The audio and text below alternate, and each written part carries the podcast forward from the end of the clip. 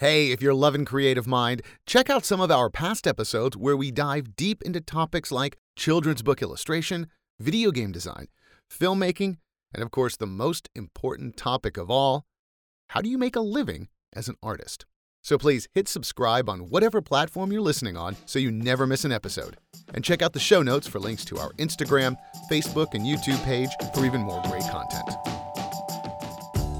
No one cares about your art. People only care about themselves. So if you make that person feel good by your interaction with them and you help them solve their problem, then you will always have a job bringing your best self and your best tools and your best work to them. You will never have a career unless you learn how to solve other people's problems with your best work. That is really all around artist Forrest Stearns. And it's hard to kind of peg Forrest down as one thing. You know, illustrator, painter, designer, uh, Svengali, waver of hands, whatever you want to say. In the new year that we're thinking about how to make ourselves better, looking for inspiration, learning how to sell, come up with new ideas, Forrest really has the type of energy that is just that good, swift kick in the backside you need to get you going on your work. And I say that because every time I've talked with Forrest, and I've had the pleasure of talking to him several times since this and looking at the work he does, you sit there and you listen to Forrest and you go, I don't know what you're talking about. But I'm excited and I need to go out and buy some pens and paper and paint and get going because I want to do what you're doing. So grab that pen, grab that paper, take some notes, and here we are with Forrest Stearns this sounds obnoxious, but you're living the dream, and you need to hmm. explain how that came about because not everybody's getting to do all the cool stuff you're doing. Why did you decide to start doing big art pieces in a corporate setting? I think that how I decided to do that was I just drew in my sketchbook and continued to practice and continued to practice and continue to steal great ideas and continue to read really good books and work with friends and work with the community and work with my team on how to always push ourselves to be better and always challenge ourselves to get better and always have the ability to ask for permission to do the things you don't think you can quite do yet. And that takes you upward. And my trajectory took me through a good decade of saying yes to almost every single project that came to me and in the beginning, I wasn't a great artist. In the beginning, I wasn't technically all that proficient at handling an illustration. So you would look at it and I would be able to put you where I wanted you to, to see the intention of that piece. But it really came down to practice. And, you know, 20 years into being a professional, my sketchbook is still really my tool. I've got one with me at all times. And that's what got me doing artwork everywhere is because I never stopped doing artwork from when I was early on, a beginner. And, you know, all of my bad decisions, all of my shitty artwork happens in my sketchbook. So then it can be amazing when I do get to those opportunities. And to me, it doesn't matter if it's corporation or with you or with my kid or with anybody. I always want to do great work because I've failed my ass off in my sketchbook so much. you list yourself as an illustrator, correct? Is that how you? Yeah, absolutely. Okay. Okay. And the sketchbook is your tool. It's your calling card. It's your everyday, like, what do you do? Here, look at my sketchbook. Because it's very well, difficult to explain. But I need or... to, but hold that though. Um, okay. My sketchbook isn't where I necessarily draw a lot. My sketchbook is where I write down every single creative idea I have all the time, every day, day in and day out. When I first started, I would have end to end page killers in my sketchbook. I came from a background of street art and graffiti and fine mm-hmm. art. So every single page in my sketchbook needed to be fresh.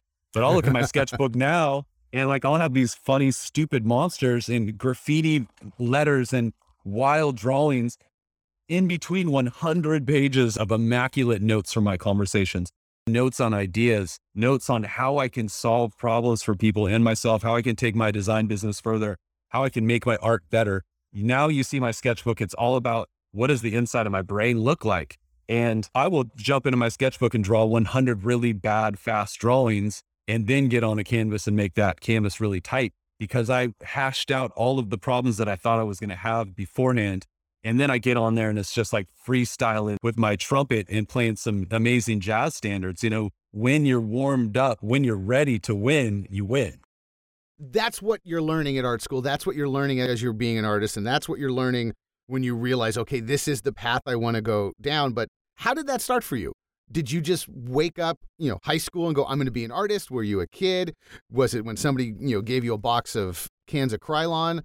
When mm. did this idea of I want to do art professionally take hold in you? I was trained from an early age to one, appreciate art and be comfortable around artwork. I grew up in a small town up by Yosemite, and I'm an only child. My parents are both very creative. My mom was a nurse and then became a self made designer when I was young. She wanted to stay at home with me and wanted to have a business that she could do at home while I was underfoot growing up in a small town. And my dad was a builder and a cabinet maker. He made amazing cabinets. Oh, wow. Very strong attention to detail. All, got all the tools in his shop or the garage. And he would take me in there and show me how to build things and how to measure three times and really be immaculate with the detail of why to build it out. He would tell me that he's not that creative. But if I drew something for him to scale, he could build me anything if I oh, was wow. to give him the scale drawing. You know, he's not the type of guy that's going to go grab a like a big stone and like carve out a figure. But if I was to give him the measurements of a figure, he would mash it out in oak or, or maple, you know, like cherry wood. Like, damn, dad, that's like perfect. So I really was brought up in that mindset of you have permission to be creative, you have permission to follow this, but you don't have permission to really sit down and be bored. So you always need to be doing something, always need to be helping out in the house, doing your chores, mm. doing something to help our design businesses. My parents weren't rich, they were self made. And so I was always helping them because they were entrepreneurs. They always put me to work. And I think it's that work ethic next to the permission to do art that got me doing. I was an illustrator when I was in elementary school. My mom had me doing commissions for folks, you know, drawing commissions in elementary school, I was doing paintings and putting them in the local art show and the county fair and whatnot, winning awards because my mom was pushing me and my friends to do that. She's like, oh, you, oh, wow. y'all need to show up. Like none of right. this like sitting watching cartoon stuff. Like you can do a little bit of that, but like make something of yourself, you little ragamuffins. Like either either you got go time outside, to lean, you got time to dream, you little brats. Get little out of my brats, house. like go outside and adventure or be drawing. Like do it. So I came up in that mentality and it never stopped really. Dear friends of mine that that we became close doing artwork in elementary school. Some of them I'm still really tight with and we still do artwork. So oh, wow. it's all about that practice, man. It's all about how to bring your team together, what brings you together, what inspirations, and going and adventuring and chasing those adventures for sure. It, it wasn't necessarily a dream to be an mm-hmm. artist. It was okay. just not a dream not to be an artist. You know, art has always been my drug of choice. Art has always been the thing that has called me back. I wanted to be a fireman. I wanted to be an EMT. I've had crazy jobs. I've been around the world doing crazy jobs like fishing boats and riding horses and all these wild things. but art has always been this thing that draws me back. It's like, hey, you're good at this. Come back. You can make a living. It's fun. It's weird. You'll meet some trippy people. And yeah, it's a really fun old friend that never stops calling me, where everything else was like, cool, you're almost good at this. good luck. See, that makes this conversation worse because you're like, no, no, no, I'm pretty good and I've, I've made a living. It's like, nah, man, that's not what I want to hear. I want to hear the yeah. struggles. Like, no, man, I, you know, 60 years, 5,000 hours a day, nonstop, you know, jamming a pencil in my eye. I hated it. Like, no, no, man, it's just, it's cool. It's all, it's all oh, good. no, I loved artwork. And I never knew that artwork could take me to the places that it has taken me. You know, I look at my career now, I am so blessed that I have made these decisions to get me to this spaces. And it's not easy. Art is a damn hard thing because I'm constantly having to reinvent the universe every time I see a blank page or a blank canvas. We're going to bounce around on that because I mean, your career is fascinating and something that has, and I'm, I'm not going to deflate it. You did something very simple in that you started to ask people to do work for them. Is that yeah, literally just how I mean, ultimately, which yeah. is so bizarre because so many people are like, well, how do I get art? And then they cross their hands over their chest and go, well, no one's calling me today, so I guess I'm not going to work. But you did yeah. something slightly different.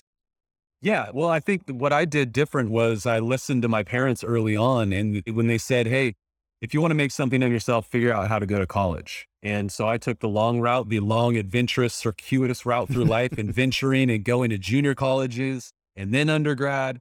and like figuring out on the slow boat with my homies. And we all just really got good because we were really passionate, but we weren't technically good yet. To that point of asking for permission, let me think that through. You just show up with your best work. I have asked for permission to do some pretty wild things. You know, we'll get to the space art thing. Right. But it's just like, be ready. Be ready to do your artwork. I was going to say that my idea came back to me. My mom early on was a designer and she's very charismatic. It, everybody loves my mom. She's like the damn mayor of her county. She's amazing. and she told me, she's like, everyone's trying to sell something. And not a lot of people are artists. Not a lot of people are designers. So if you can go find those people who are trying to sell something and you're a good designer, a good illustrator, a good painter, you make things beautiful for them. If you can bring their ideas to life, you have always got work.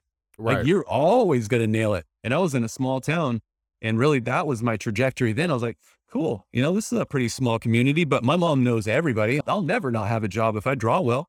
So, you know, that was really the permission I needed. It wasn't the permission to go conquer and be famous. I've never really wanted to be famous. I just wanted to be really good and work with amazingly uh, smart people. And that's kind of a fascinating thing that I think a lot of us forget or almost never get to the point where we're like, do you want to be rich or do you want to be working? Because they're two Hmm. very different things a lot of times. Because I mean, I think so many of us, are, or at least the goal should be, you're working, You- you're you're actually creating. Because a lot of times, if you're just chasing the dollar, it's like, well, I'm working on one project and it's going through five thousand revisions, and I'm not really creating anything. Yeah, Bobby, I got a question for you. Yeah. So, what's your definition of art? Oh, come on, man. Uh, my definition of art is something that something I can't do that's either visual visual or sound that brings about an emotion. Okay, so emotion. What's your definition of de- of design? Something technical I'll never be able to accomplish. Nice, something technical, something Something something technical. Something, something te- mechanical, something systematic. You, So you you you mentioned the, the cabinet maker. You know, you know, a lot of us who own Yeah, homes do. yeah, or yeah. wor- You know, you do the DIY stuff. Like this is design. Hanging drywall is design to me Hmm, because well, it's extremely okay. technical and it's easy. It's some parts until you try and do it. And you're like this is technical. Cabinet making. Oh my god, is that technical? That is that's a brain a side of your brain. I can't fit. My brain does not do that. I can pick a Yeah. color. I can throw shit on it, but actually measuring three times and, and cutting it once, never gonna happen. Still doesn't So- happen when I try to make stuff. To me, that's design because it's it, it requires a technical Hmm. love. But don't you think that if you have a beautiful painting that is technically driven, you know, that has the elements and principles of design, you're working technically. But if you decide to make it emotive, then it can definitely fit in the art realm. But if that Oh, same if that same piece is only technical and has some words on it, and it may be the cover of a the business journal or you know maybe the cover of a, a yearly monthly report or something for a business, it's all about where you imbue that emotion into the presentation, where the intention of the piece becomes art. And or if you're solving specifically solving problems with a system of marks, then it's really more design. Let's look at uh, one level higher than that. To your question of rich or working. The one thing that I've really found that has benefited me as a creative, I think creative is the ability to straddle the emotion world of art and the systemic world of design is creativity. And when I'm able to compartmentalize my ego and my feelings into the art side of my conversation, and then also take my emotions out of the business design system side of my life and make money. I've got no problem making money if my ego's not attached to it. Then I can give, uh, uh, money can flow in and out of my life. I can buy the things that I need. I can be frugal. I can, go, you know, go on a vacation if I need to, spend money on my family, whatever. I just keep those two things separated. The only real difference in my life is that when I need to do artwork that is emotive, I intentionally go there. When I do artwork that needs to be systems based problem solving work, I intentionally go there and I don't muddy the pond unless the work needs to have an emotional context and then I imbue it on there intentionally. The thing that artists get in trouble with is they think that being a starving artist is all about the emotion and they think that being a technical artist is, you know, the other side of that. And to me, it's like the, you'll never be a starving artist if you practice your ass off and figure out where the problems are, as long as you can go solve problems with your creativity and your design skills but don't imbue emotion where emotion's not needed or asked for because mm. then you'll be a crying starving artist because you haven't solved a problem you just imbued emotion to it sorry that's my that's my rant no, no, my soapbox rant on that no that's great because that's something that i wanted to ask you about like you hear you know at any art school not just the academy you, you hear a lot of people say when they're talking on the serious side of being an artist problem solving and i yeah. think a lot of people don't equate art with problem solving. What has led you down that path, and how has that, the idea of problem solving, become part of your work? Well, the thing that led me down that path was I had a, a junior college art degree first, and we learned some tips and tricks, almost kind of some Bob Ross art styling for junior college. And then I got into my undergraduate work and I came in as an intermediate painter because I'd done a bunch of paintings, junior college paintings, which they weren't very good. I was just hungry to do art. Mm-hmm. And we were taught for three years of a fine art degree to be really conceptual, to consider what is your work about and how does it relate to other artwork in art history? And, you know, where does it fit within the spectrum and where does other art fit within the spectrum when it existed? The gallery, the art gallery. Yeah. Thinking. How does it make you feel?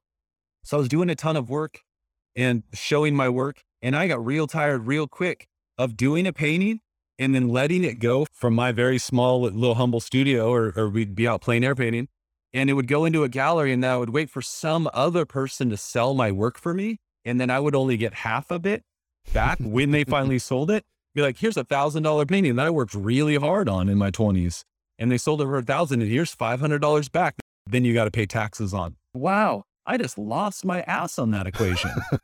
and they the, right. the person sold it to the wonderful person who came into the gallery and resonated with this, you know, random painting that I did. Most of my paintings were pretty random, pretty wild, sci-fi art, graffiti influenced. You know, they'd look at these pieces and be like, that's gonna match my couch. And cool. like right. if your intention of coming to a gallery was to find a piece of art that matches your couch and my piece matches your couch, that's fine. But if the docent is selling works that happen to be green and red to people who want green and red pieces, and that's the only attribute of that painting to sell, then I do not want my work to be sold in that manner. I learned that early on that that was a very boring equation for me. When I would go to my art show openings and I got to meet all the people, then I got to really hustle and respond and ask questions and answer questions and be in conversation. And I was hyped on that.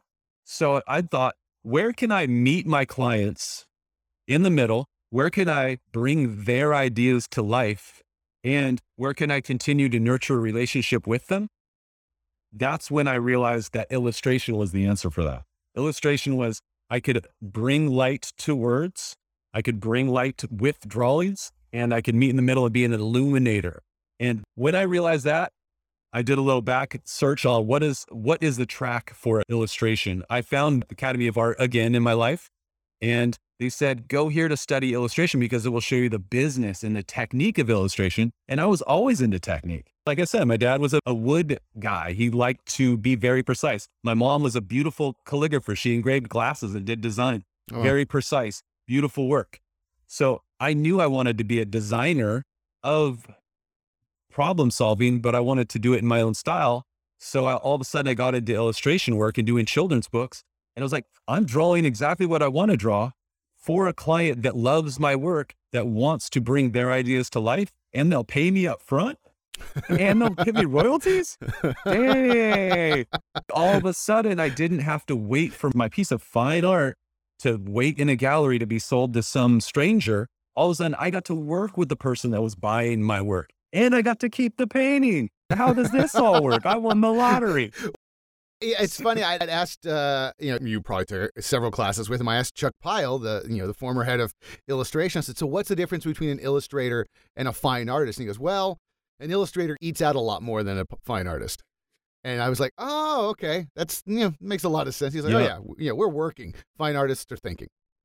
Yeah. It, I mean, I don't think that an illustrator doesn't work. I mean, doesn't Sure, think. sure. But um, I mean, thanks to audiobooks, I can draw and think. Chuck's got a good point. I didn't take any classes with Chuck because I was a graduate student and he was in undergrad, but I have become dear friends with him. He's an amazing mentor of mine now. And, you know, 10, 12 years out, out of the program. He's right because people who work well continue to get a paycheck and can go out to eat. People who wait for other people to sell their work wait and wait and wait and wait. I know great artists, much better artists than me that have never been successful selling paintings because they're waiting for that gallery to do the work for them. You know, they're not hustling. They're not out meeting people. They're not shaking hands. They're not finding opportunities. They're not sharing their practice sketchbooks with other people. Here's a question that popped into my head.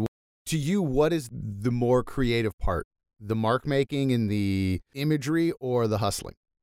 Early on, I would have been very jaded and said it's all about the mark making. It's all about every mark has a story. You know, you walk around the streets and you see all these marks and, and tags and whatnot on the streets, and every one of those marks drew me in, and I wanted to find the story about it.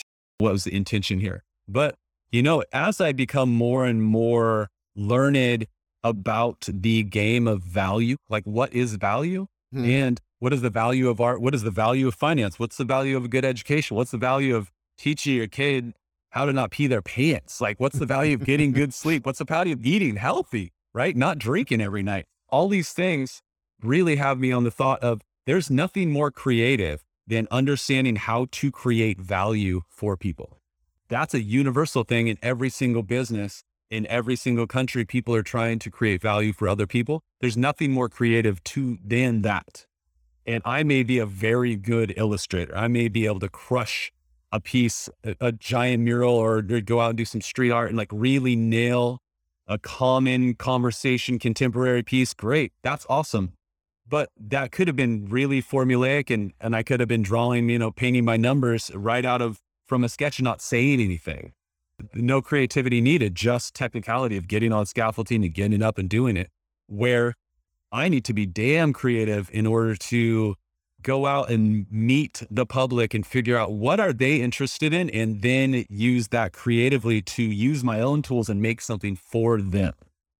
And that's damn creative. So when it's in the translation and the intention is to solve a problem with your tools that you have studied so hard, that's when you use your creativity the most. You know, whether you're imbuing it with emotion or whether you're in absolutely nailing it with systems. So then tell me what's the problem? And I want to get into some of the big flagship pieces that you're known for. What's the problem you're solving when you're bringing art to space? And Nice, that's not, yeah, and that's not yeah. a cynical question because you know a lot of people who are the art school people, the art lovers, and then they look and go, "That's a great idea. I wish I thought of that." And then it just goes away. And then there's the the non-creators like, "That's actually a really good idea. Why didn't I think of that?" And then it goes away, but you made it permanent. You made it happen. Yeah. So, what was that problem you were solving to bring art to space other than I want to bring art to space? That's a beautiful question. And that's the question of when your car breaks down, you don't show up with one wrench, right? Right. You don't show up with like one tool. You go, you take your toolbox, your mechanic's toolbox out to your car and you assess the situation with your tools. And then hopefully you have the right size socket and the right wrench and the right da da da da da da da blah blah blahs to fix the problem at hand. And that problem could have four or five different facets where you need a number of tools to get and actually get that thing done and fixed and back on the road. Why? What's the value of art in space? Why do we put art in space? Well, to unpack that a little bit, to bring it back a little bit, why do we put art on anything? Because we're a mark making species, because we're super intrigued by pattern recognition and by stories. And if you have someone unpack a story in front of you because you drew something on something, then you're going to stop them from daydreaming and being in their own head, and they're going to be in your head. And then you can kind of direct them to do something that you want them to do. I mean, advertising is all about this, marketing is all about this, really good illustration is all about this. And so, why art in space? You know, art in space wasn't dissimilar from art on anything else to me. It was a beautiful challenge and maybe a venue that had never been painted on. But to me, I saw that it would bring value to immediately to the culture at hand. It would bring interest and awe in the duende to the culture that surrounded these pieces. I wanted to do art in space. I guess first and foremost, I wanted to do it because I didn't know if a street artist had ever put art in space. Cool. I could be that first person. I could Sure, be sure. first, first ups. I could be all city in space. and so, so I kind of saw the challenge first. I asked for permission to paint on a spaceship. You can watch the TED talk to hear how that Yep. all went. It went fun. It was, you know, knocked it out of the park on that one, not knowing that I was even in a park to knock it out of. But, you know, putting art on things in a common conversation makes people stop, gives people the breadth to have contemplative moments. When you put art up in a social venue like a corporation or a gallery, it gives someone a permission to go stand in front of it and actually have some breaths and be in themselves and be there, be present. When people are present, they work harder, they like each other more. When you put art on things, it makes the audience want to know more about it. My dear friend and comrade at Google, my collaborator there, Eric, he said he wanted to work with me because I successfully broke the opaque sphere of hard science with artwork. And that brought in an audience that never would have been interested in these very unique and serious types of science. Right? I put artwork on spaceships. Spaceships aren't that interesting. They're like boxes, boxes that fold out. You know, my shoebox is just as interesting as the spaceship visually. But as soon as you draw on it, then you're like, oh, wow, that is a, a packet of sensors that actually is telling a story. Tell me more about the story and how does it relate to the sensors? And all of a sudden, I've got your attention for a very long time. When you start putting art on things in a corporation, people start to get involved and they want to ask questions. In the case of an artist in residence putting art on spaceships, I was doing big paintings. I learned how to do big, impactful paintings in my history of doing a lot of live art and big paintings in school. And so I was like, I'm not going to do small drawings and work on my computer all the time. I'm going to do four by six foot paintings in the aerospace lab. And every single person that walks by these pieces is going to be visually assaulted by them. I'm going to, with my artistic skills, reach out of this painting and grab these people by their shoulders and say, Look at me. You know, that's our skill as loud, bold, obnoxious designers. It's like we can grab people's attention. That's your graffiti background, I'm guessing. There's something Yeah. about graffiti artists. It's a giant, colossal, awesome fuck you to everybody in the best way. Where it's like every time I met a graffiti artist, it's like, oh fuck, why am I not doing that? yeah, yeah. that looks like the it- coolest thing ever. It feels. It, it looks like fun. it feels cool. it feels good. It feels good to express yourself on a wall. It feels good to express yourself on any big surface. And, you know, my intention was how can I get eyes on this canvas in this very non traditional art space? I love a good juxtaposition. I love being a rabble rouser and, throwing some contrast in, into life, you know, some spice. And so I got into this aerospace lab. I knew my goal was to put art on spaceships. I could have easily gotten in in my vector program and made myself some really high contrast vector drawings, but no one would have seen it. So I needed Sure. to use, I had stepped in to like put on my fine art hat and made a big giant painting, put on my street artist hat and put my damn painting in the middle, almost the middle of the walkway. So everyone would have to see it.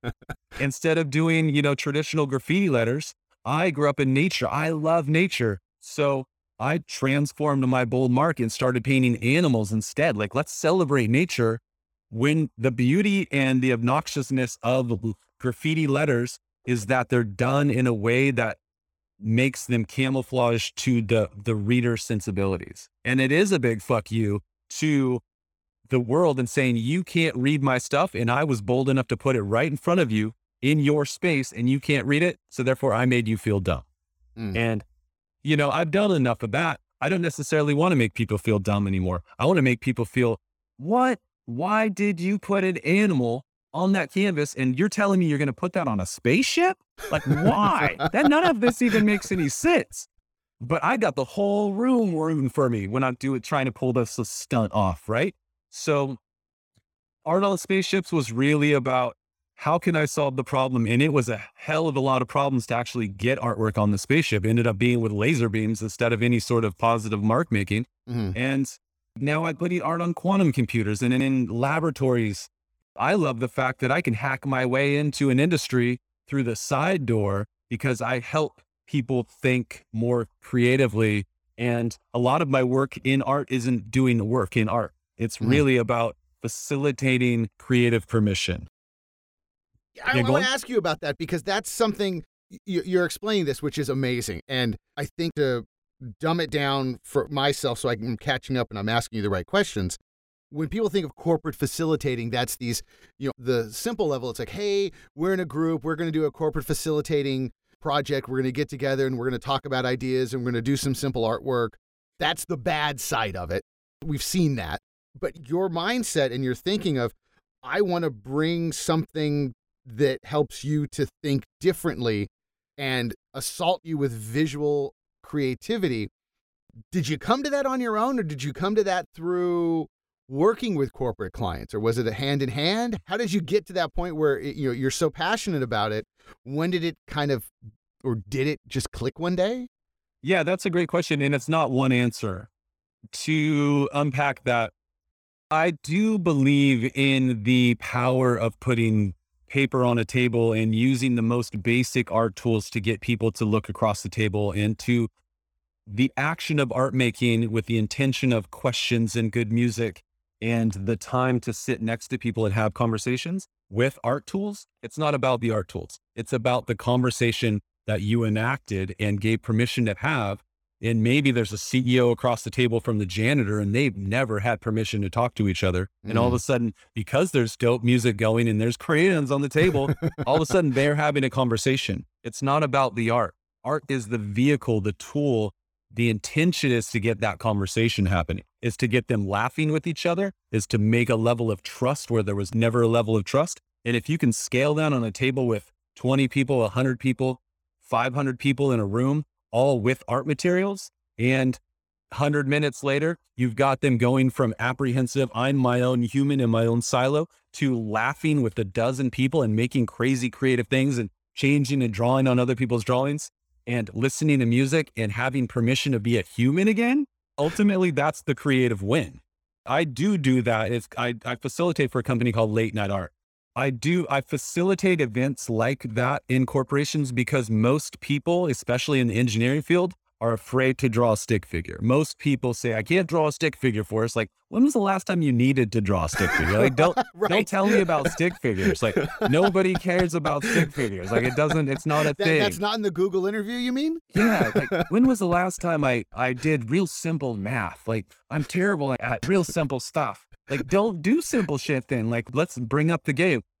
I realized and I am advantageously playing this card because I know how to apply my art boldly Mm-hmm. in time, not just delivering great artwork, but I know how to show up and show my practice and show my process as an artist in residence and as the creator of the artist resident. It's all about the experience you bring people through. If you can bring people through an experience, you start with nothing or you start with wonder and with awe, and then you give them permission to go along with you on the journey and you stop through the journey at moments and say, here's where I am in this process. Anyone have any questions? Y'all notice when I totally messed that up? Y'all notice how I'm totally just a human here and I'm like I'm pushing myself through this design problem of a painting? Like, wow, it's at 60% right now. It's got some promise. It's at 80% right now. It's ugly. It's got 20% to go to shine this up. People come to me and they've never drawn and they say, that's resonating so hard because I have a creative subject that I'm diving into right now, solutions that I need to be made, and I'm at 80% and it feels ugly and I'm scared. But Mm. when they see that I can push from 80 to 100 in front of them and I can be vulnerable and show that, wow, I may get to 100 and then erase back to 80 again because I don't like how 100 was 100% finished. And they say, I've had so many people take me back to their computers and show me the code they're working on or the amazing piece of hardware that they're making. And they're like, Forrest, let me talk this through to you because I'm at that 80%. And how do I get to 100%? And we just kind of backtrack and say, what's the intention here? What's the point? What are you trying to view in this thing? Let's lay out the challenge of what is that extra 20%. By having that conversation, by making great art next to other great thinkers, it just allows a better creative conversation. One thing, you know, I'm a really good artist when I'm the one making art, but I'm not the most intelligent person. I definitely am not the best finance person or the best math person or science person. But when I'm in a group of people that are all in it to win it, I can be my best self next to everyone else and we can all help each other succeed. And that's rad. When I'm doing my best work in front of them, I may be the guy who's like the giant billboard artist that's making great work. And they're like, hell yeah, Forrest is rocking that. So I can rock this. And then they show me what they're doing. They may be doing this little tiny thing, like I invented this new thing. Like, look, it's a pin. Like, hell yeah, thanks for being inspired. Tell me about it. And then hopefully that person inspires the next person, and that person brings up the next person, and everyone in the room is pumped and is really excited to be there. And we're all making the world a better place because we're better humans. We're amplifying humanity. And across the board, anyone who's successful wants to amplify humanity and wants to tell their story are you noticing that there is just a lack of creative not a lack of creativity that's the wrong question a lack of allowing people to be creative outside of us non-art school nerds? I mean outside- i think there's a lack of facilitation of creative permission. You know we have fields like human resources hr which includes diversity and inclusion. We want to have a diverse work group that has people of all different types that work together but it doesn't matter if you have a diverse work group if you don't have the conversation and the celebration of why we're different, how we're different, and how we can learn from each other's attributes, each other's assets, right? The inclusion part of that is how do we tell each other our stories and actually learn from them? I'm the artist, so I'm like the eyesore of the room. Everyone sees what I'm doing and they're like, what is that guy doing? They can't not come talk to me. And as a visual anchor, I draw them in and then I turn around and smile at people. I'm like, hey, what up, yo? Let's talk. and then all of a sudden they're stuck talking to me and they they smile just because it's awkward. And then it's awesome. And then it's awe inspiring. And then they're different than me because they're scientists. So there's immediately diversity in the room. When we can speak to that diversity and the assets of people, and we can bring out like, hey, let's thoroughly dive into what we're not good at and thoroughly dive into what we're good at together that we all learn. Like that is creativity. So it's not about art school and not art school. It's about people being not comfortable enough to show their non Facebook photo, you know, their non like food photo and vacation experience. Right. Like, you know, you got to show up to work with a, a level of professionalism. That's why professionals get hired. But you don't, if we're not humans, then the, the world is just full of robots. And I'm not interested in necessarily working with robots. I am interested in people who make robots. I love working with the AI team at Google, having these conversations with people who are designing the AI for the world, because I know that I can a little bit spice on the need for humanity in AI. That's how I get in. That's how I'm changing the world in my own little way is I can help the people making these decisions imbue humanness into them because they find humanness more important after they've talked with an artist? Explain that big project because now we can actually officially, really for real, talk about this quantum computing AI project you've really got at Google. An artist, and you know, a lot of people, you know, have heard the term artist in residency program, and they can be anywhere for a few weeks to a few years. And on the simplest term, it's an artist doing art at a place and people are mm-hmm. watching mm-hmm. it or yeah. her. And it's like, oh, wow, that's cool. And for some corporations, it's like, you know, giving volunteerism and corporate giving. It's like, we got to have this. It's, it makes us human. But from your experience and what you're cultivating, is you're seeing that these massive, super smart engineers and people who are changing the world through math and, and engineering have this hole of creativity that needs to be filled. Correct? Or, or is that oversimplifying it? I, I don't know if it's a hole. I don't know if there's necessarily a deficit. I don't see it like that. I see it as there are maybe kind of unclaimed assets, right? Okay. It's kind of like when you do your taxes, you know there's a bunch of money floating. Like you know how there's money floating. If you don't allocate that money in the right way, it's all going to flow to the IRS. But if you if you check the right boxes and you're like, let's deduct all of this shit, then the money's just going to flow back. When the money's flowing back and forth, the IRS gets the money and hopefully the streetlights stay on and you get some money and hopefully you, you keep food in your refrigerator. That's how the equation works. The creativity equation is there's a ton of need for problem solving in the room. And these are all professionals that solve problems. When I show up and amplify the creative conversation, it isn't bringing more creativity to the conversation that the industry It's just allowing people to think a little bit more, in my case, abstract, maybe weird, maybe more abrupt, maybe more intentionally thinking about asking the why, the why of it. The why are you doing this this way? Why does this matter? Why is this important to you? What do you value as a human and why do you make this thing and how do those things align? When you ask people their story, when you ask people to tell a story about the thing that they're making, they usually come to it in a more personable manner and it's a less transactional. Scientists are very transactional when it's like, let's scale up this solution to make a thousand of them that work exactly the same. And there's nothing wrong with that. Like, let's scale this so it's perfect. But I come in and say, all right, cool. Your goal is to make that perfect. But what does it say to the world? What does mm. it say to your kid? What does it say to the outsider who's not this otaku, very unique industry laden jargonite? Like it's uh, no one speaks that language. It's right, right. how do we speak to humanity with the thing that you're making? And that's really where the creative conversation comes in. Artists in residence.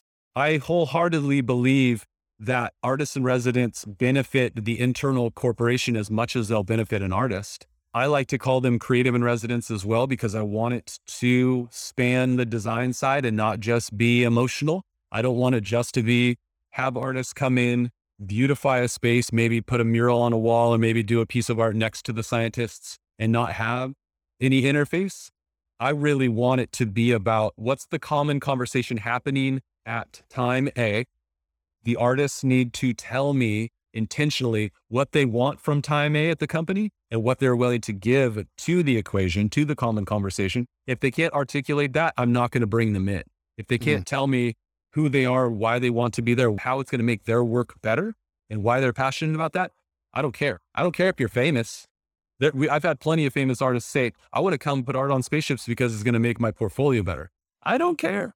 Great. That's awesome. Like, go be famous somewhere else. I would much rather have, you know, a 16 year old kid that's still in high school, maybe just getting out of high school and saying, I love art. I don't know anything about being a professional artist, but I've read every space book in the world or every quantum book in the world or every you know, XYZ book in the world. I'm so passionate about this field and creativity. I see where it's going to interface. I can't wait to ask a thousand questions and get involved. Like that's who's going to benefit the corporation. Mm, the famous right. person, like hire the famous person to do your billboard, right? To do your album artwork, to master the sound of your videos, you know, to film your videos. That's great. Hire a professional to do professional work.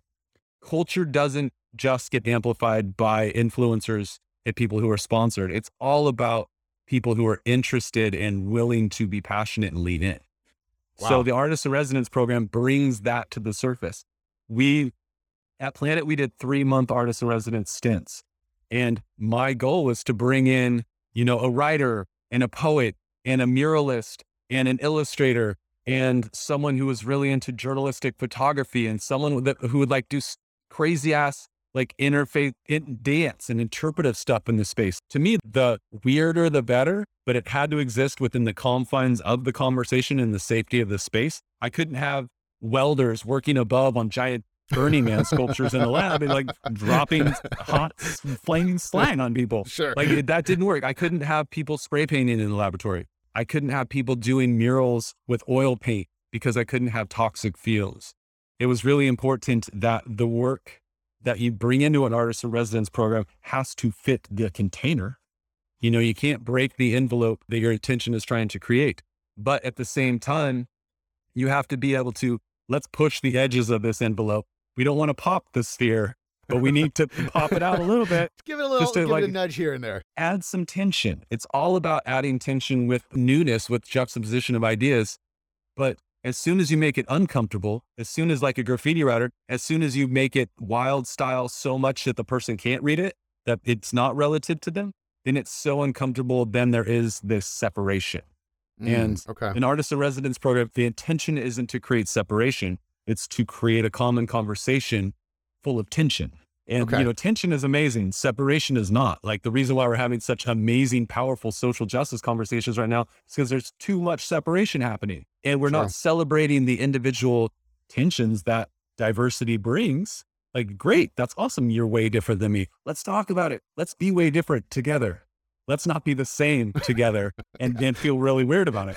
Like, let's be different together. And art, bringing art into the conversation hopefully brings being weird together, being different together is an honest outcome and fruit of that.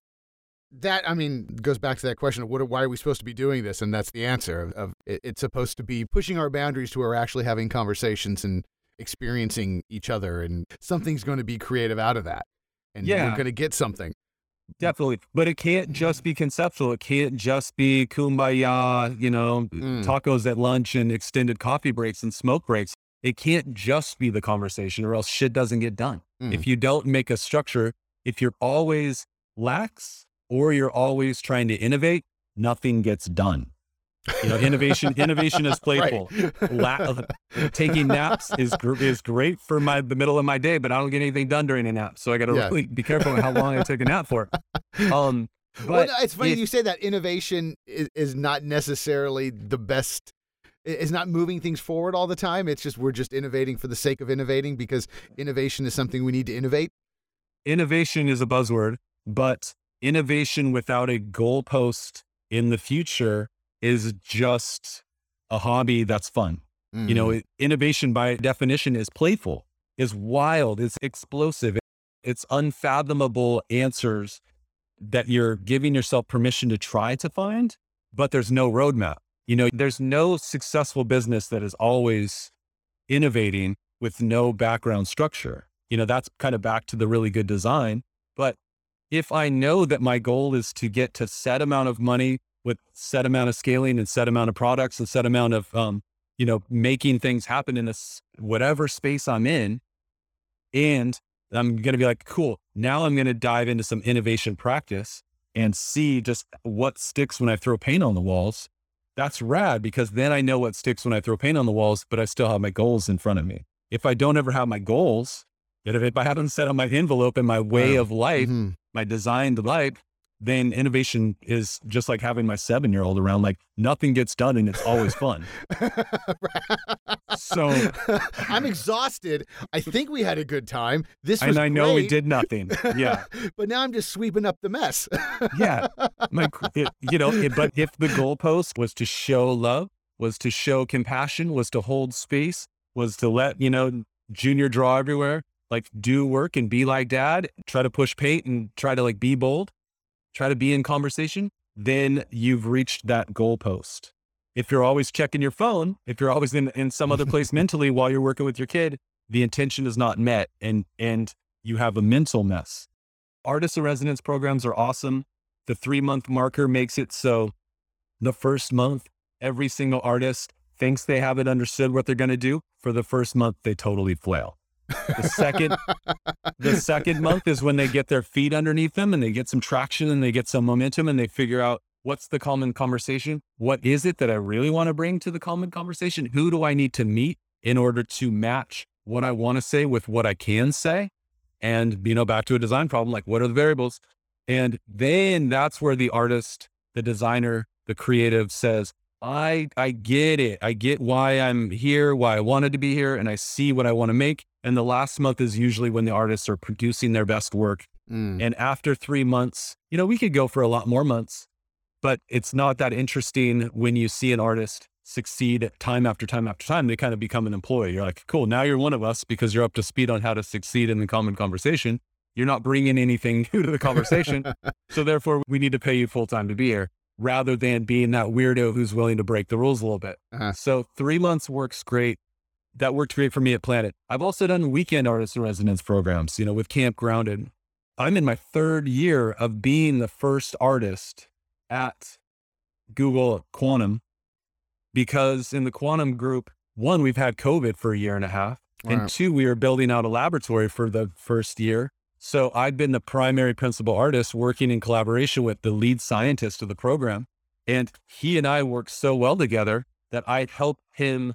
I bring a, a an artistic voice to his solutions he, he needs to create for his company. I'm helping him build the architecture of servicing and amplifying his beautiful culture. And I can help him forecast and say, all right, here's our long term goals. How can we get everyone involved in a heartfelt manner, in an emotional manner, in meeting these goals. You know, maybe it's a stretch goal, maybe it's just a benchmark. Like, how can we get there? And how can we make it beautiful? And how can we add the human element to it rather than just making quantum widgets? And so it is important. I'm so thankful that it's important to this corporation that I work for, and I'm a contractor. So I have my own corporation that this corporation works with. Mhm. Draw Everywhere is a partner of Google. And so that's really rad. I trust that they want to be human. Anyone making computers and software, you're creating a new language and we're creating a new paradigm. So there's going to be people who take that in all different directions. There's going to be the nicest people in the world, and there's going to be probably be some nefarious people, Yeah, actors sure. in the for sure. computing space. Like For sure. that's just what happens. for Google, did you pitch them or did they did they seek you out? How did that how did that relationship begin? Yeah, good question. The how it happened was I was at Planet. We put art on 350, 400 spaceships.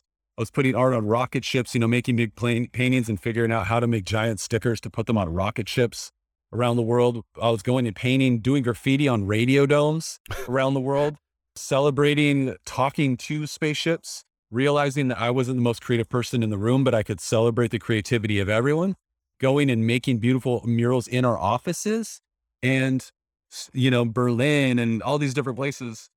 And it's, it was so fun, but I was kind of at a point of five years at, at spaceship number one. I didn't know if I was going to like be there for spaceship number two. You know, I didn't know. I didn't Right. know what creating an artist in residence program was going to be in in the aerospace context. And five years later, I was employee like number 25. And at five years later, I was number, there was like 500 people in the building. Like wild. We had such growth. And 15 artists in residence later, the company had changed its personality so many times. And the artists were always there in the common conversational moment to amplify that moment in time. You know, at first it was a spaceship company. At the end, it was an earth imagery company. And there was all the steps in between the transition to go from A to B. And the artists were right there bringing out the best of the humans from end to end. It was beautiful, but I was kind of thinking to myself, what can I draw next? You know, Sure. this is rad. This has been a really fun experiment. I put art all over the world. I've met all sorts of my heroes. I've met astronauts, so many astronauts, and so many space people. Awesome. I never would have met an astronaut. right. I've got, I did artwork that is now in the Smithsonian Museum oh and in, you know, Vienna, the United Nations in Vienna. And my work was in the Guggenheim. And it's just in Chabot Space and Science Center right up the street.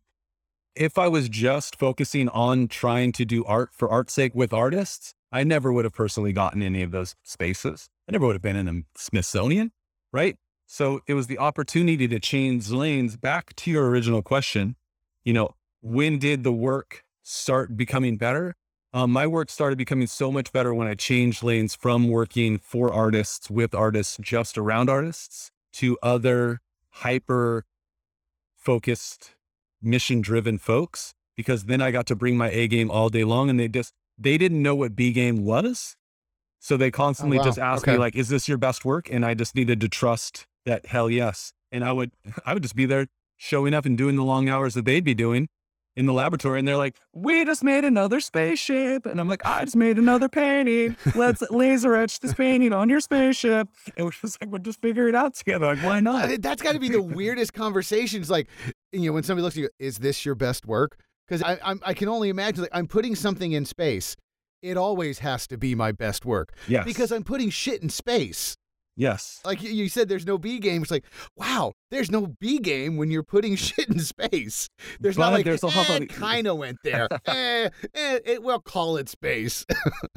I do think that the, the theory of what an MVP is the minimal viable product, minimum viable product. When you're doing a painting, when you're doing a drawing, you always have to have your radar on like, this always need to be at a point of finish to where I can show it to someone and we can make something with it. Okay. Right.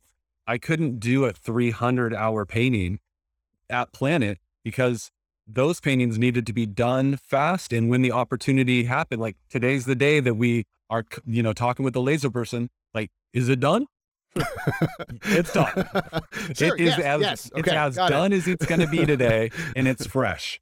And so, you know, like Is it going to be good? Hell yeah, it's going to be good. Is it going to be ready? Maybe not. Is it ready enough? Always. So always be ready enough Interesting. to ship. Even if you're at 80%, like know your way to a 100% finish most of the time, and you will be able to nail it. And that's why going back to drawing in your sketchbook, solve your problems small a lot. And then when you have the big problem, you'll have solved the small problems so you can get to 100% faster. You know, you don't Mhm. have to make all the mistakes on a giant mural or a canvas or a, a professional drawing.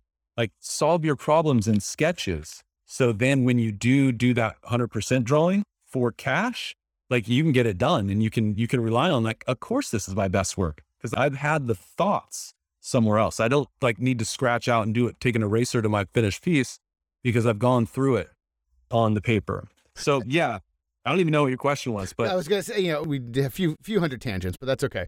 When you went, you know, we were, we were talking about you know the Google Quantum project. They sought you out, you pitched them, or was it just kind of a kismet thing, or how did that happen? The answer is that my collaborator at Google initially found out about my work at Planet because there was a Google connection to Planet via an aerospace firm. And they heard that I was amplifying culture, doing really beautiful work, making unique work in a really unique non artistic space, non artistically traditional space. And, you know, I was really ultimately making noise in the industry where there wasn't artistic noise Mm-hmm. and uh, that story was becoming known. My work wasn't necessarily becoming known, but he came to me and he's like, Hey, you break the opaque wall of, of, of science, the opaque sphere of science with this. You get people involved. Come work for Quantum. He's like, Are you attached to aerospace? I'm like, No, but I love these people. He's like, Well, cool. We'll stay friends with them. but come, come work for me. And, you know, unfortunately, it's not a BART right away. He's down in Santa Barbara. okay. And so I, I go back and forth during COVID. I've been driving back and forth, delivering giant paintings every time I go down there. So I, I usually drive a big box truck, which is obnoxious, but then I get to sleep in the box truck, which is great. Don't have to rent a hotel room. So there's a whole story. Like live the adventure, right? yeah, exactly. Sure. So when, um, when else am I gonna have the opportunity to sleep in a box truck full of Yeah. paintings? Let's yeah, this is gonna be rad. This will be fun. yeah, no idea. Oh, it's so fun.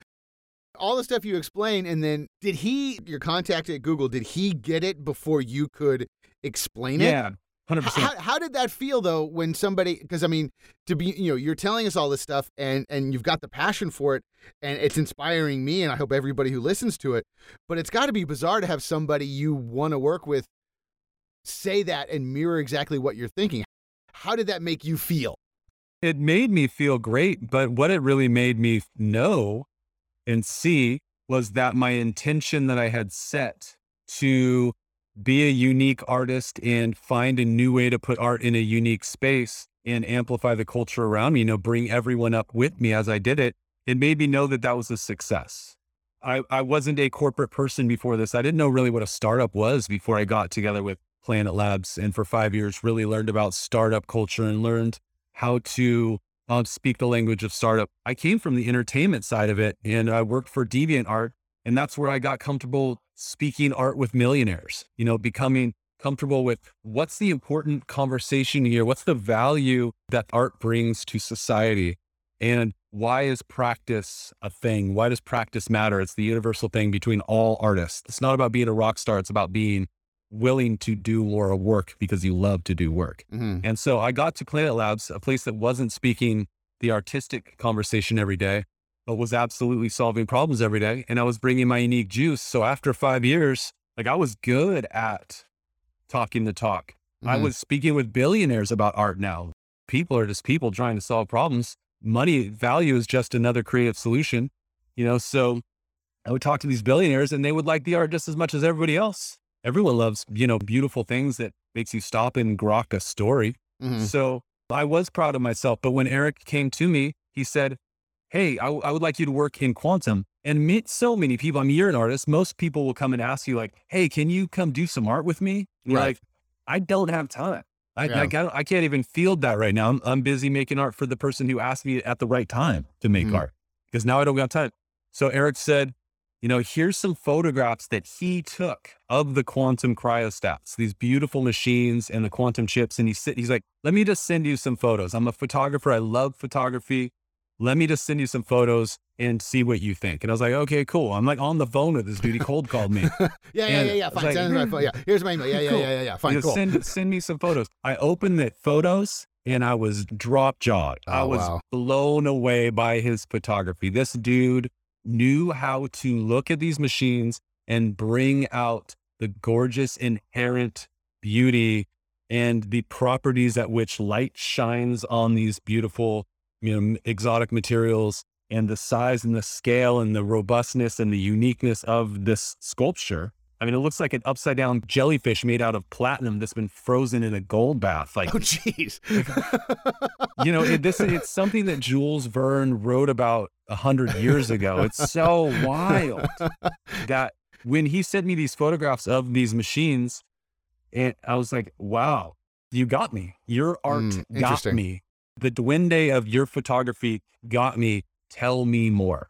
We share a love of nature. We both grew up in the mountains. We both love being in nature. We both love speaking nature. He's like, Forrest, the quantum mechanics, which are the quantum scientists, we call them quantum mechanics, they speak the language of nature by manipulating electrons. They speak the language of nature. Your paintings speak the language of nature and celebrate it in a non traditional space and setting.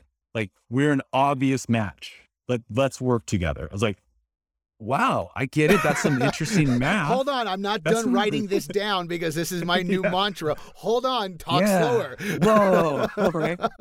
yeah. I, that's like, that's not saying like one plus one equals two. That's like saying Grover's equation plus Grover's equation equals two Grover's equations. You're like, I just, I'm not following this, but I totally get what you mean.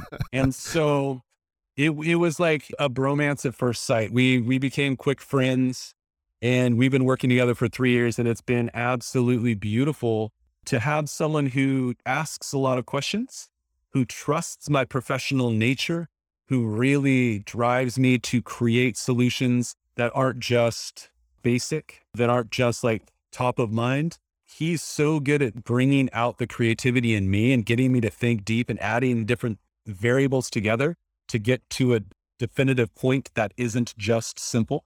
I mean, he's the perfect person to to be friends with and work with because he's amazingly intelligent and he understands how to drive creativity out of me. And I do the same thing with him. I'm like, Mm. Eric, what about this and this and this and this? How can we get to this point? You know, really, it comes down to having permission to be creative together and ask each other a lot of questions. Like, cool, I'm seeing this as a light. Do you see this as a thing that we can do? Okay, how can we get there? How can I support the problems that you have right now? How can I need some support in this? Like, really holding each other accountable and then bringing in other team members and saying, hey, you need some support over here. I will gladly spend some time over here with you and help you create your solution. I'm not a band aid. I don't speak quantum computing, but I do speak impactful graphic beauty. And when you say we are going to make this laboratory out of a warehouse that used to make breast implants, but now we need to make quantum computers, like let's switch it up. My gears start turning like, okay, what's the focal point? Okay, what's the approach? Okay, how many walls can you see from each point? Okay, how many different places are we going to sit people to see this stuff? Can we put lines on the floor? Can I paint those walls? What happens if I paint this yellow? All of the different variables that come out, it's really permission to ask questions. And Eric has all permission to say, no, no, no, no, no, no, no, no, no, no, no. And number nine, great idea. and so it's it's not about always showing up with perfect work. It's about always showing up with practiced ideas that if nine of them don't get, if you don't even swing like nail nine of them, like the one you hit is going to get out of the park. And always doing that, always being ready with great ideas and always being willing to say like, cool, this is really hard to do X, Y, and Z thing. I'm going to need this amount of time and just communicating, like not hiding stuff, just being an honest artist about what it takes to do your work. And, you know, most people, if you're honest with how you're making your piece, they'll give you extra time unless Mm. you're like, it's got to be done by next Saturday. And then Right. that's what we're paying you for. You know, usually if you're a human, another human will be a human with you. You, you can have a conversation. When there's good conversation, you know, there's more richness to be had. Yeah. So it's an amazing situation. And if I leave Google, I will have learned a lot from Google. I hope to always be dear friends with Eric. And I hope to always see him doing his most creative work, and I will hold him accountable for that always because he's dear to me now. And the next situation that I find myself in that I hopefully have designed for, hopefully I can find and connect with the people that are there doing the same work passionately and continue to work with them because I'm damn passionate mm-hmm. and I love to pro- solve problems. You know, I love the problem of making more money right now. I've been really studying finances, really studying investments, really studying entrepreneurism because I see that as so creative now. Like, wow, I want to learn how to speak that language too. This world that we live in runs on capital. So why not make that a creative thing to figure out as well? And, you know, Google is based on a lot of capital. So might as well ask a lot of questions while I'm there and stay was, in that ecosystem. I mean, I was going to ask. I mean, you've you've touched on a lot of these. You know, you have what is the you know the greatest you know path of of being a working artist, and and that's for so many people that's the most. That, to me, that's the pinnacle. You're a working artist. You're you're getting up every day and you're doing something creative. Mm-hmm. That's great, and that's what we should be striving for you touched on a lot of skills being able to communicate being able to iterate being able to have eight nine ten ideas and go they said no. Okay let's try another one. What are some skills that you've learned along the way that have really kind of saved your butt mm. when you're doing your work and, and skills that have helped you to you know get to the point where you can have a very simple conversation over crayons with a billionaire yeah, the skills that have saved my butt is learning how to read books. And I was never a reader. And I mean, honest that I can honestly no, say I'm, this. but I'm laughing give... because I think that's one of the things we all forget. It's like, oh crap, I got to read about this. But the utility of this, right, is being. I didn't grow up reading. When I was 30, I got my first pair of glasses. I was like, oh wow, I can actually see the book and not fall asleep when I'm trying to read. I just needed glasses early on, and I never got my eyes checked. But because I'm such an adherent drawer, I don't have a lot of time to hold a book unless I'm sketching in it. But I did find that I had 10 hour stretches where I'd be out of painting for 10 years straight. And I found audiobooks. And now mm. I eat audiobooks for information. I want to learn about everything that has to do with the next step of where I want to go.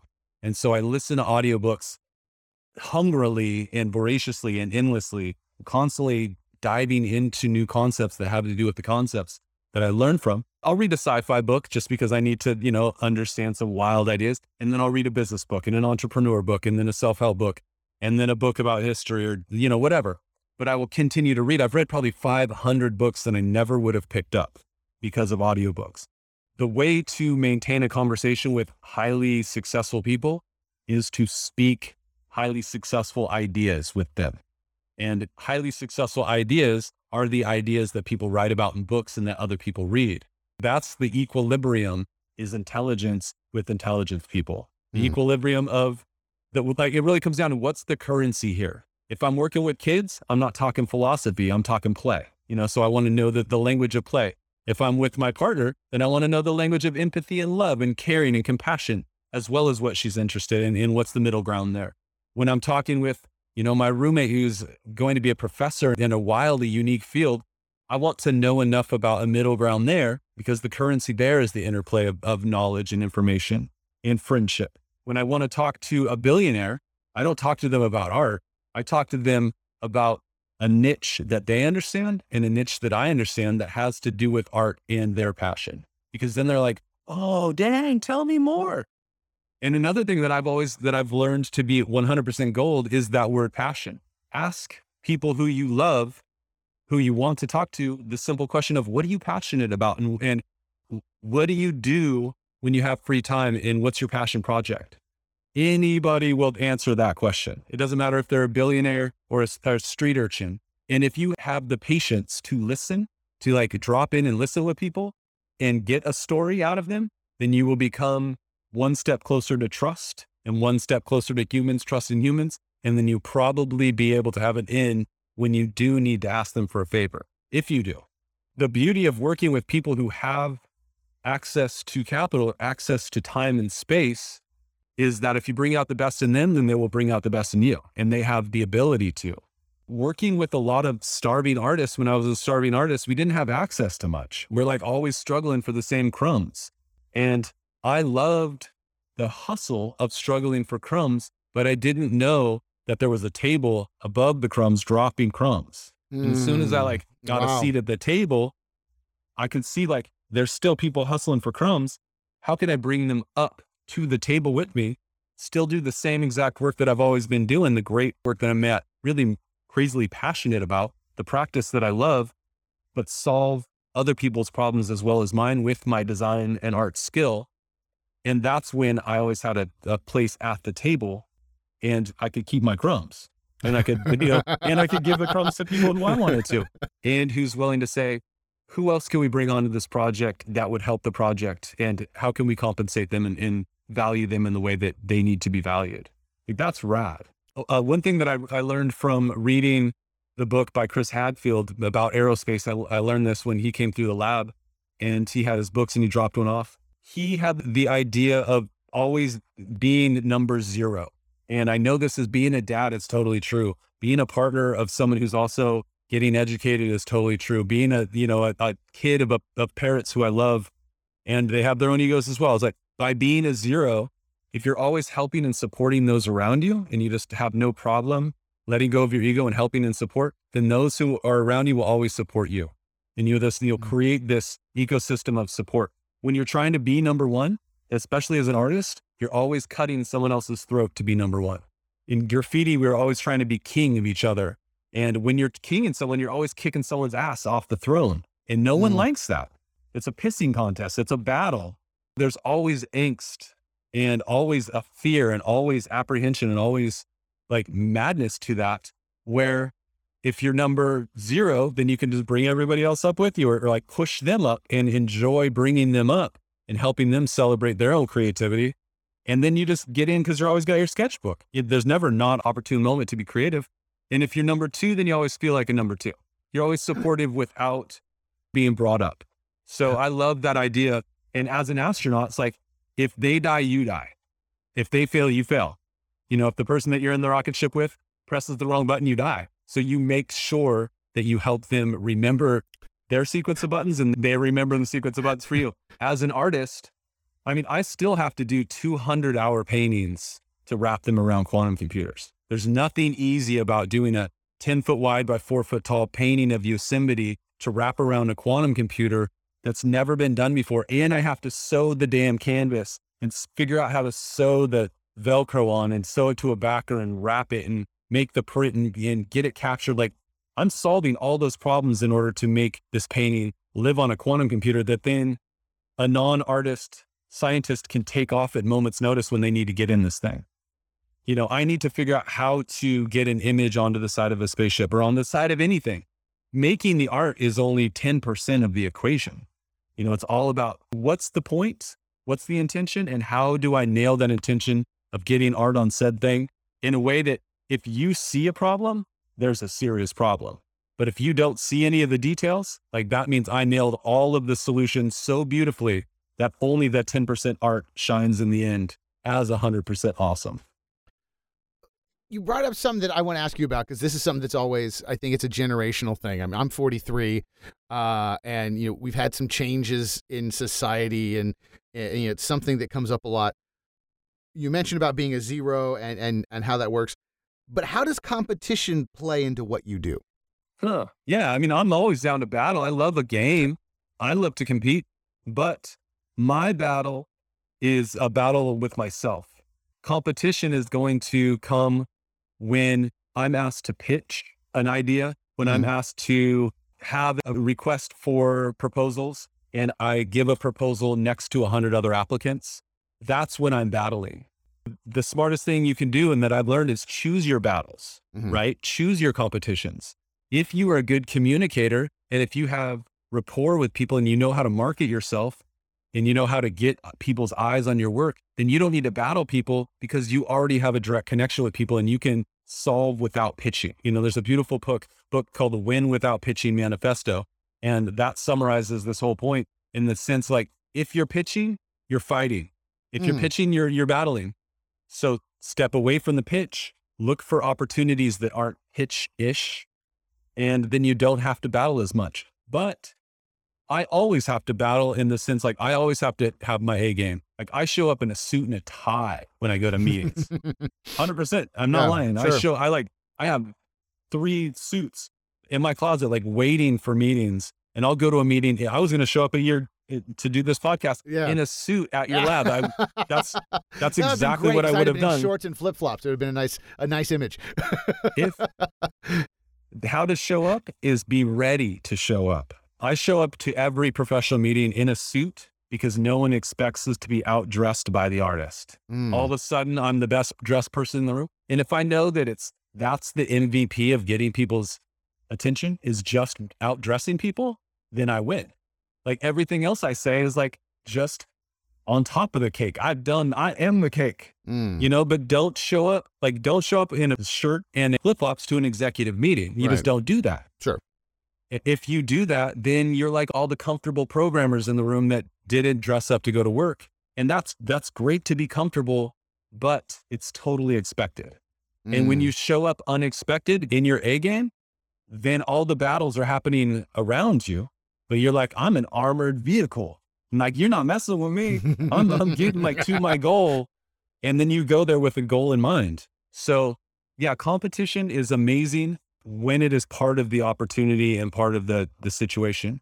When competition comes in, it's usually like when my truck gets a flat tire. And I'm like, whoa, now I got to compete with time because I have set myself a goal. Or all of a sudden, I can't find my damn keys when I need to leave the house. Or like my partner's like, hey, can you uh, I need you to be home tonight at six o'clock. And I'm like, I got a, a meeting somewhere. Or I'm like, hey, babe, you know, I want to spend some time with you. And she's like, yo, I got homework. That's the a real deal challenges of competition right. when you're competing against like things you have no competition or no power over. yeah, those those but- giants are hard to Oh, vanquish. man. You know, but be a good Buddhist in this sense and like, don't worry about the things that you can't control. And if you can control it, then fix it. I'm not going to ask you any more questions because I don't want to ruin that. Um, uh, I no, seriously. I mean, I'm going to ruin it now by still talking. But you know, that's one of those things where I, so many people, you know, you've given some great guidance because I think that's the thing that you know from the competition angle. It's like I got to be better than that guy. I got to do it better. I got to be better. Is so hard, and it seems like it's such a way of ruining things. But so much of us, you know, myself and people I went to school with, is like, no, I got to be better than you. It's one of those things where it's like, yeah, but that's not the right definition. Yeah, I mean, be better than them. Sure, Mm. like be the best person in the room. That's rad. But you're in the wrong room if you're always the best person in the room. Like you're Yeah, not learning sure. nothing if you're the, the smartest person in the room or the best person. You know, in the professional world, I mean, l- let's give a little advice to students. If you show up and you're the best person in the room, you've got nowhere to go. You're already king and everyone's going to knock you off your pedestal and you will soon be second. But if you show up and you are your best self in the room and you are bringing everyone else in the room to their best selves, then you will always have a spot at the table. If you show up in the room and if you haven't practiced and if you haven't given yourself permission to dive in and be confident that you can make a solution because you've done a thousand pages in a sketchbook that month, like then you have no place at the table because you're not ready. You Mm. know, stay ready, get ready, stay ready. And then you can comfortably relax when you have time to relax because you've designed your success when you need your success. Don't expect people to hand you anything if you haven't done the work. Don't expect to do great work if you haven't done the work. You know, the best, absolute best advice I got in grad school. If I would have gotten this this advice before I went to grad school, I probably wouldn't have gone to grad school. So all you beginner students, don't tell That's- Bill that- Maughan I that- told you this. That's this. always the best advice. It's like, oh man, why didn't you tell me that three years ago? well, thankfully, Bill Maughan gave me some golden advice halfway through my master's degree program at the Academy of Art. He said, this was midpoint review. I was stressing Yeah. on pitching to him my idea.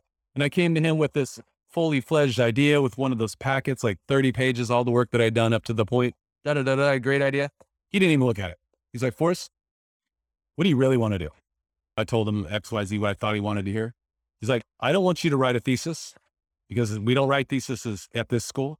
But what we do is I need you to get a notebook that you can always have with you and write down every single creative idea you have.